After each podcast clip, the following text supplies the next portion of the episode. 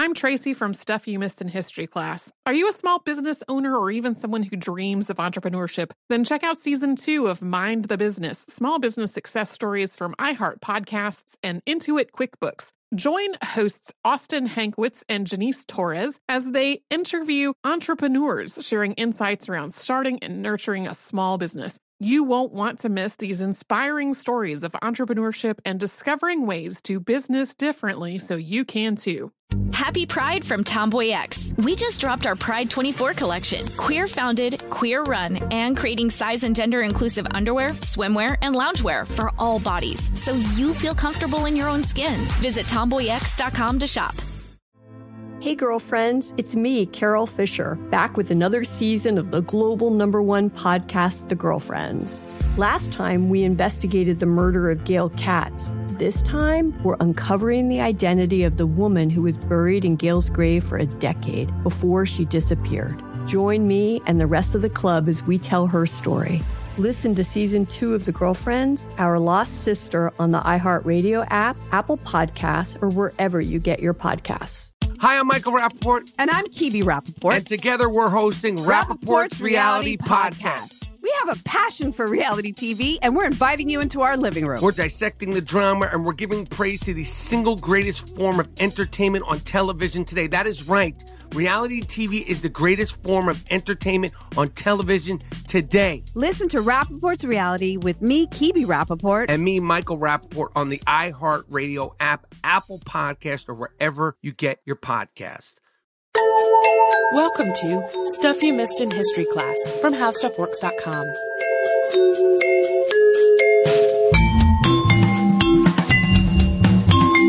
Hello and welcome to the podcast. I'm Tracy V. Wilson. And I'm Holly Fry.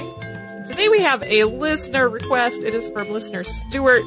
So, London has a long and established history as a very foggy place. And for many centuries, that fog was also very dirty.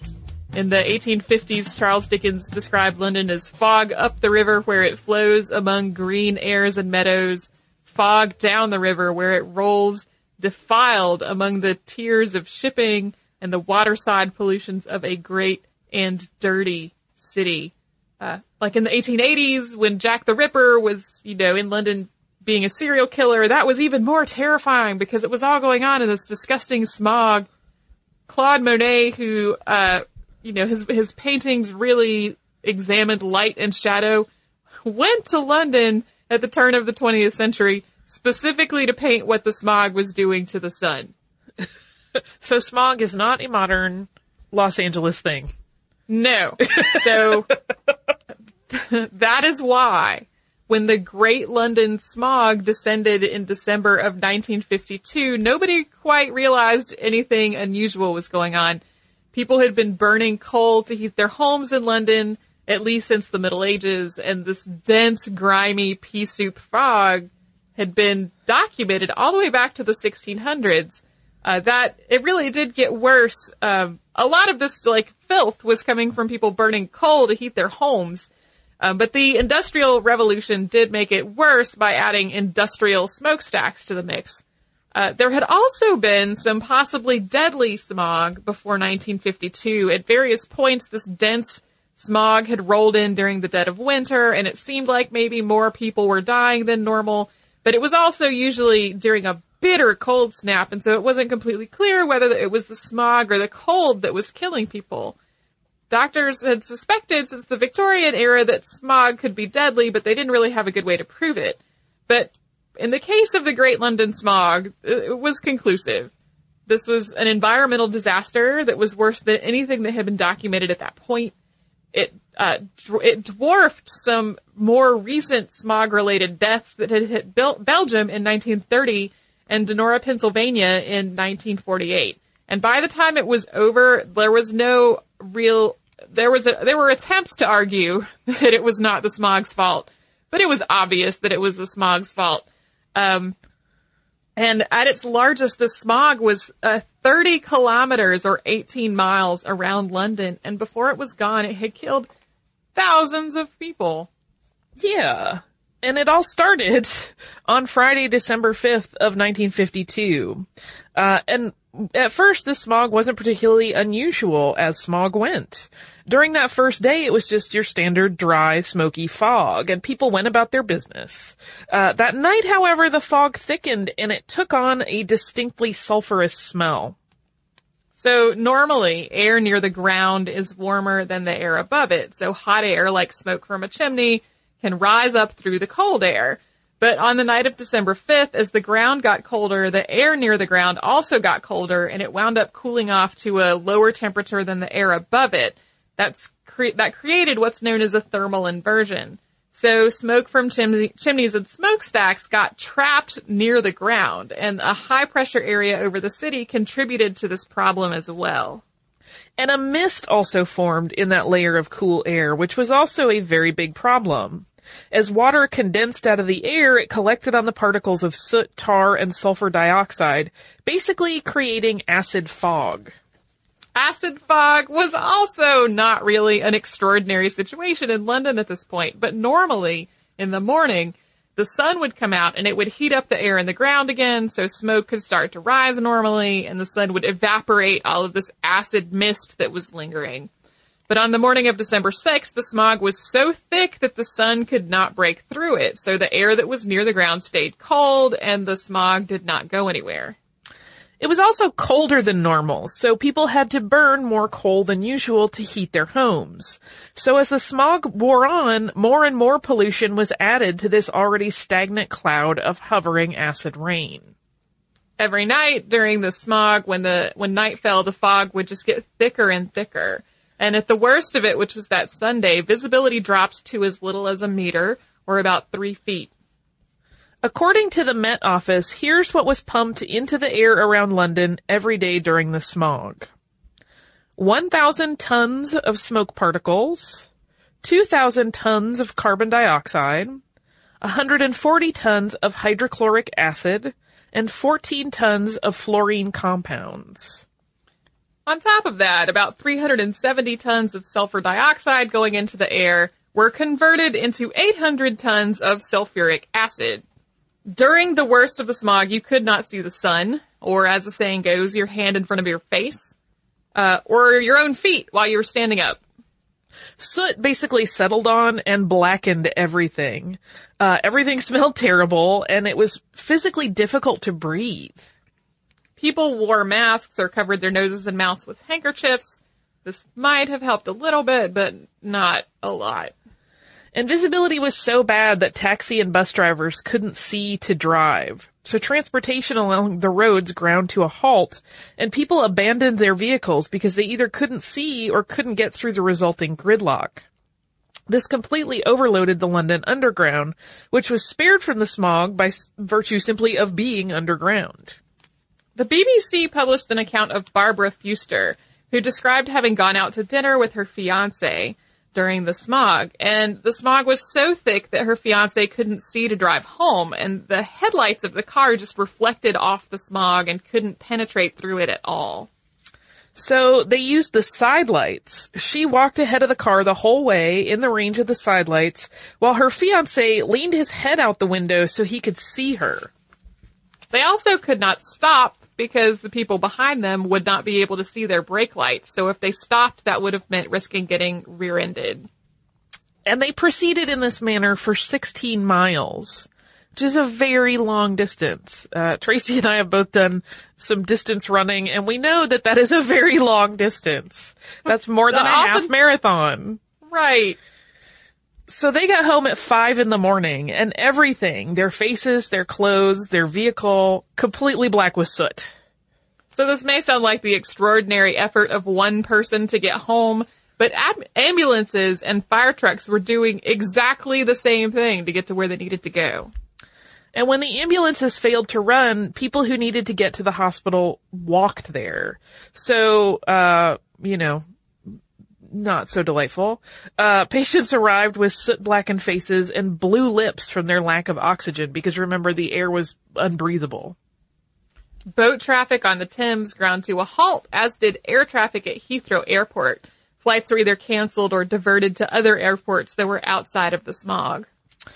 And this smog disrupted the train schedules as well, and one ferry across the English Channel was delayed by 15 hours.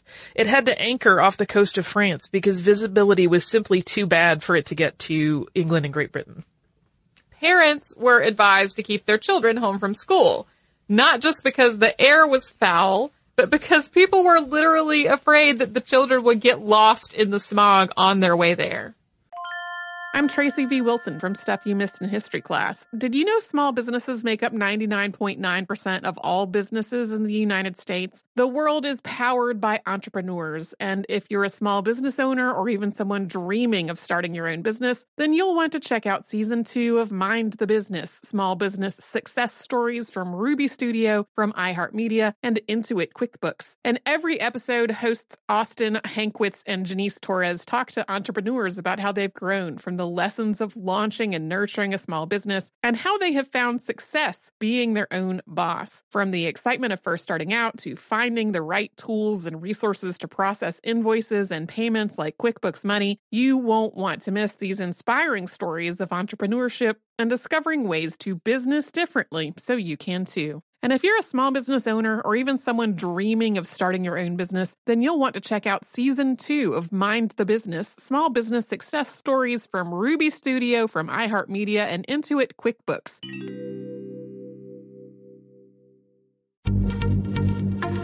Happy Pride from Tomboy X, celebrating pride and the queer community all year. Queer founded, queer run, and the makers of the original boxer briefs for women, creating sustainable size and gender inclusive underwear, swimwear, and loungewear for all bodies so you feel comfortable in your own skin.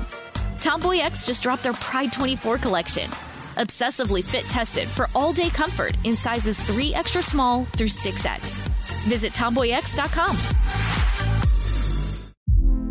Hey, girlfriends, it's me, Carol Fisher. I'm so excited to tell you about the brand new series of The Girlfriends.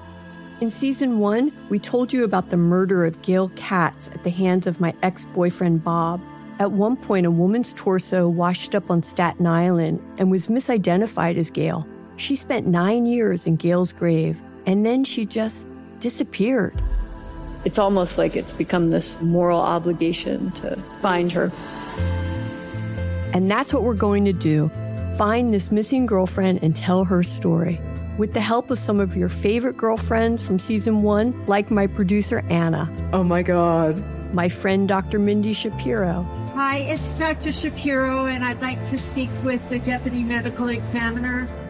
And of course, Gail's sister, Elaine Katz. Having no closure, it kills you. Join us as we try to solve a 35 year old cold case. It's not going to be easy, but it's going to be one hell of a ride. what? I can't believe this. Listen to season two of The Girlfriends, Our Lost Sister on the iHeartRadio app, Apple Podcasts, or wherever you get your podcasts.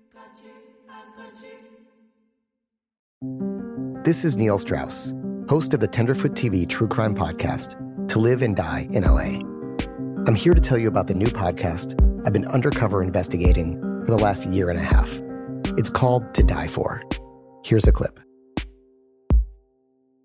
All these girls were sent out into the world and they were told try to meet important men, try to attach yourself to important men. The voice you're hearing is a Russian model agent telling me about spies sent out to seduce men with political power. The war in Ukraine is also being fought by all these girls that are all over important cities. For the first time, a military trained seduction spy reveals how the Russian government turns sex and love into a deadly weapon. If you want to kill your target, it's easy. You just seduce him, take him somewhere, start having sex, and then he's very vulnerable, so you can kill him easily. To Die For is available now. Listen for free on the iHeartRadio app, Apple Podcasts, or wherever you get your podcasts. And because it was almost uh, dark as night outside all the time, and the impassable roads kept police from being able to respond, crime rates skyrocketed. Most sporting events during the smog were canceled, including rugby and soccer games. This was the first time that an event in Wembley Stadium had been canceled since the facility had opened in 1923. On the other hand, Oxford and Cambridge were due to have a cross-country running comp- competition, and for some reason that went ahead as planned. But because the runners couldn't really see the field, there would be volunteers stationed to yell at them which way to go. Like, come here, this way. I, I can't imagine what breathing at the rate of a speedrunner in that air quality must Yeah. have felt like. Well, in doing the research, I did not find anything about like what the medical condition of these runners was when it got to the end. Oh, sounds horrible. Uh, on the night of the 8th, a theater in London had to cancel the remainder of its performance of the opera La Traviata after Act 1 because the building had filled with smog. Archivists also were finding smog in the stacks at the British Museum. So this sounds pretty horrifying to me. And it went on like this for days until the wind finally came to the rescue and it blew the fog down the Thames and out to the North Sea on Tuesday the 9th. It does indeed sound like a sci-fi film in many regards. I'm sure Vin Diesel will star in the story of the smog. Uh, buses and taxis were able to return to their service fairly quickly after the wind blew this stuff away, but rail delays did persist for a bit. So apart from the inconvenience, a lot of people died during the smog. A normal death toll during this period of time in London would have been 1,852 people. But during the smog, 4,703 people died. The death rate in the East End, which was home to a lot of factories, as well as being a very poor and overcrowded part of town, was nine times higher than normal. Most of the people who died between December 5th and December 10th were people who already had some kind of problem with their lungs or their ability to breathe. The majority was elderly, which was another reason it wasn't immediately apparent that something unusual was really happening. Uh, an often repeated story is that because so many of the people who died were already sick, nobody really realized that the number of people dying was actually higher than normal until the supplies of coffins and flowers started to run low because of all of the um, funeral services that they had to have. Yeah, I found multiple places citing this story, but I couldn't find the original source of it. But that's too crazy to leave out. Yeah. Um, so people were basically breathing acid. So especially for people who already had bronchitis or asthma or some other condition, their already irritated lungs would just get more and more irritated and they would produce more and more mucus in an effort of protecting themselves, which this amount of mucus just made it harder to breathe. People wound up choking on the mucus that their bodies were producing, or they died of heart failure as their bodies struggled to support their efforts to breathe. Twice as many children died as usual for that period of time, and three times as many adults between the ages of 45 and 64. Babies were particularly hard hit as well, since the lungs of infants are not as fully developed as older children. According to the General Register Office, during the week ending December 13th, so the week after the smog ended, 59% of the increases in deaths came directly from respiratory diseases. That number jumped to 76% the following week when the smog had cleared, but its effects on people's respiratory systems lingered.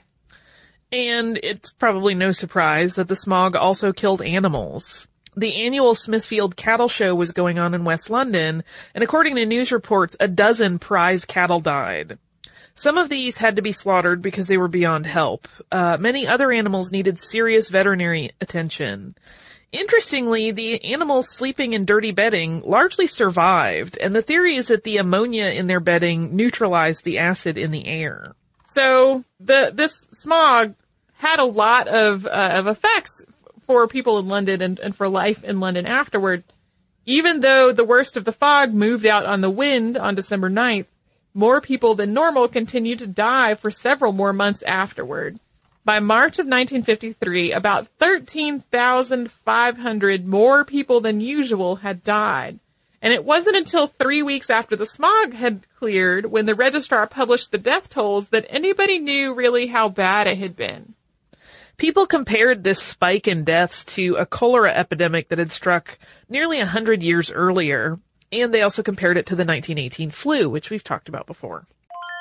I'm Tracy V. Wilson from Stuff You Missed in History class. Did you know small businesses make up 99.9% of all businesses in the United States? The world is powered by entrepreneurs, and if you're a small business owner or even someone dreaming of starting your own business, then you'll want to check out season two of Mind the Business Small Business Success Stories from Ruby Studio, from iHeartMedia, and Intuit QuickBooks. And every episode, hosts Austin Hankwitz and Janice Torres talk to entrepreneurs about how they've grown from the the lessons of launching and nurturing a small business and how they have found success being their own boss. From the excitement of first starting out to finding the right tools and resources to process invoices and payments like QuickBooks Money, you won't want to miss these inspiring stories of entrepreneurship and discovering ways to business differently so you can too. And if you're a small business owner or even someone dreaming of starting your own business, then you'll want to check out season two of Mind the Business Small Business Success Stories from Ruby Studio, from iHeartMedia, and Intuit QuickBooks.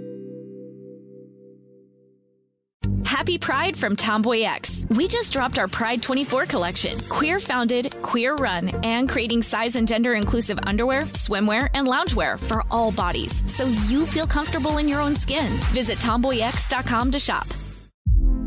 Hey, girlfriends, it's me, Carol Fisher. I'm so excited to tell you about the brand new series of The Girlfriends. In season one, we told you about the murder of Gail Katz at the hands of my ex boyfriend, Bob. At one point, a woman's torso washed up on Staten Island and was misidentified as Gail. She spent nine years in Gail's grave, and then she just disappeared. It's almost like it's become this moral obligation to find her. And that's what we're going to do find this missing girlfriend and tell her story. With the help of some of your favorite girlfriends from season one, like my producer Anna. Oh my God. My friend Dr. Mindy Shapiro Hi, it's Dr. Shapiro, and I'd like to speak with the deputy medical examiner. And of course, Gail's sister, Elaine Katz. Having no closure, it kills you. Join us as we try to solve a 35 year old cold case. It's not going to be easy, but it's going to be one hell of a ride. what? I can't believe this.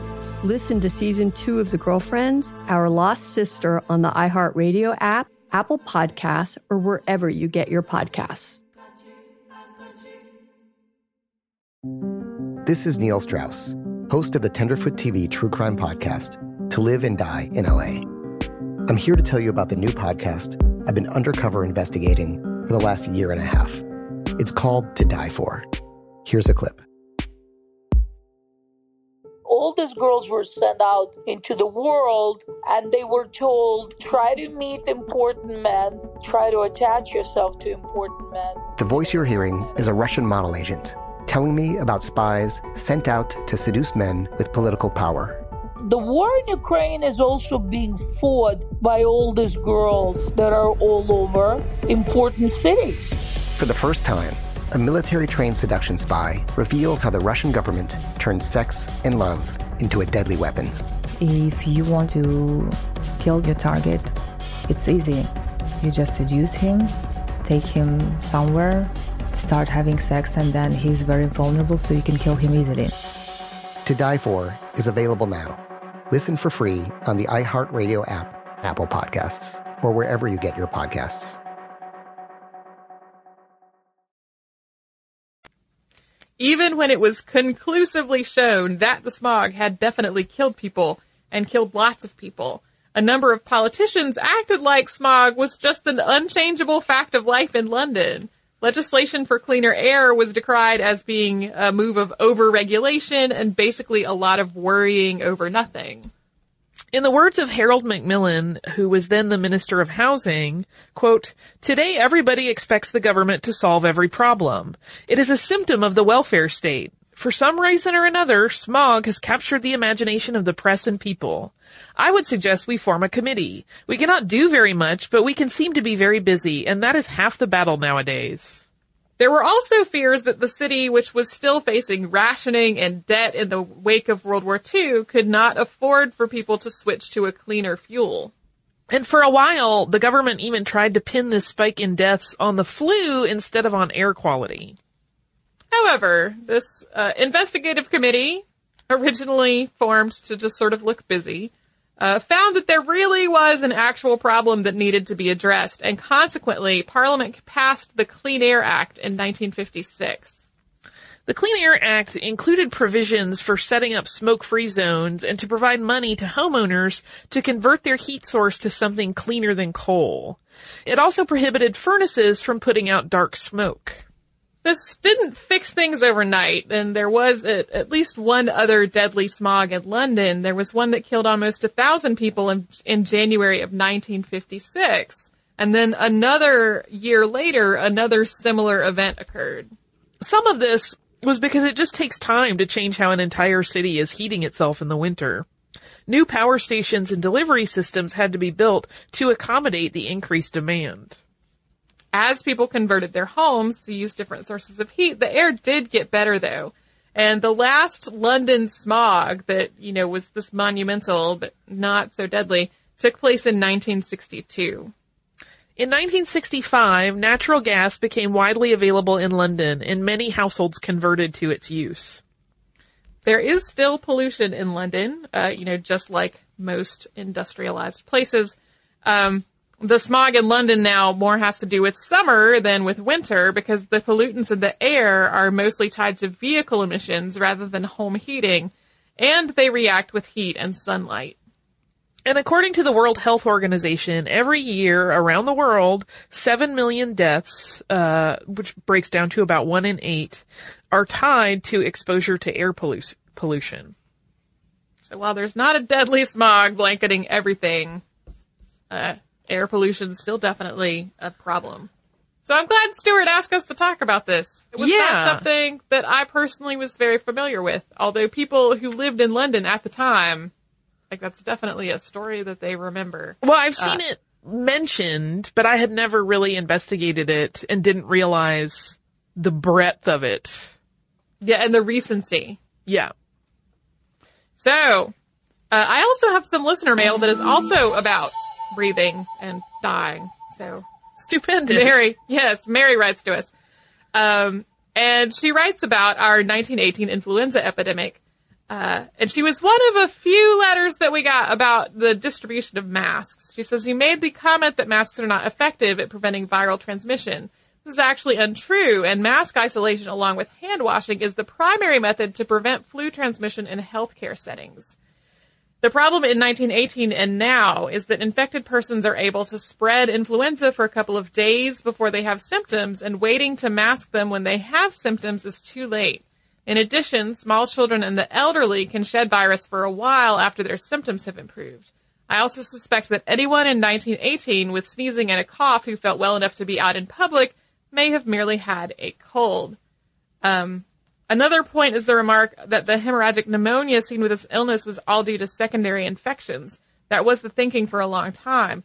Recently, the studies done on the virus identified in the Inuit cadavers suggest that this particular viral strain actually was more virulent than most strains and was often the cause of this catastrophic and fatal uh, pneumonia. There's a great story of one community's response to the epidemic. I believe it was Silverton, Colorado, which completely isolated the town. Anyone trying to enter the town was arrested and jailed. I believe this was one of the only communities in the United States that did not have a death due to the Spanish flu. Keep up the great work, Mary. Thank you, Mary. It's very funny. My sources that I was researching during the podcast unanimously felt that the distribution of masks was not effective, and we have gotten several letters uh, after the podcast came out saying the opposite. So there you go. Uh, if you would like to write to us about this or any other subject, you can. We're at History Podcast at HowStuffWorks.com. Our Facebook is Facebook.com slash History, and we're on Twitter at History. Our Tumblr is missedinhistory.tumblr.com, and we are on Pinterest. If you would like to learn a little more about what we talked about today, you can come to How Stuff Works and you can put the word smog in the search bar and you will find a couple of articles about smog. One of them is whether smog makes for more beautiful sunsets, uh, which would be, I guess, a blessing and a curse. Um, and you can come to our website, missedinhistory.com to find show notes and, uh, and all of the episodes and an archive of every episode. So you can do all of that and a whole lot more at either of our websites, which are howstuffworks.com and missedinhistory.com. For more on this and thousands of other topics, visit howstuffworks.com.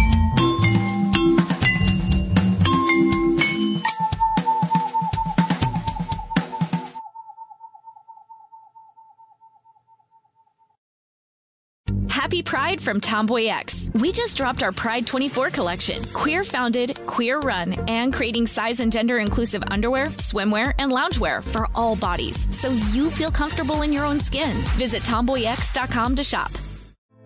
Hey, girlfriends, it's me, Carol Fisher, back with another season of the global number one podcast, The Girlfriends. Last time, we investigated the murder of Gail Katz. This time, we're uncovering the identity of the woman who was buried in Gail's grave for a decade before she disappeared. Join me and the rest of the club as we tell her story. Listen to season two of The Girlfriends, Our Lost Sister on the iHeartRadio app, Apple Podcasts, or wherever you get your podcasts. Hi, I'm Michael Rapaport. And I'm Kebby Rapaport. And together we're hosting Rapaport's, Reality Podcast. We have a passion for reality TV, and we're inviting you into our living room. We're dissecting the drama and we're giving praise to the single greatest form of entertainment on television today. That is right. Reality TV is the greatest form of entertainment on television today. Listen to Rapaport's Reality with me, Kebby Rapaport. And me, Michael Rapaport, on the iHeartRadio app, Apple Podcast, or wherever you get your podcast. A new season of Bridgerton is here. And with it, a new season of Bridgerton, the official podcast. I'm your host, Gabby Collins, and this season, we are bringing fans even deeper into the ton. Watch season three of the Shondaland series on Netflix. Then fall in love all over again by listening to Bridgerton, the official podcast, on the iHeartRadio app, Apple Podcasts, or wherever you get your podcasts. Subscribe to catch a new episode every Thursday.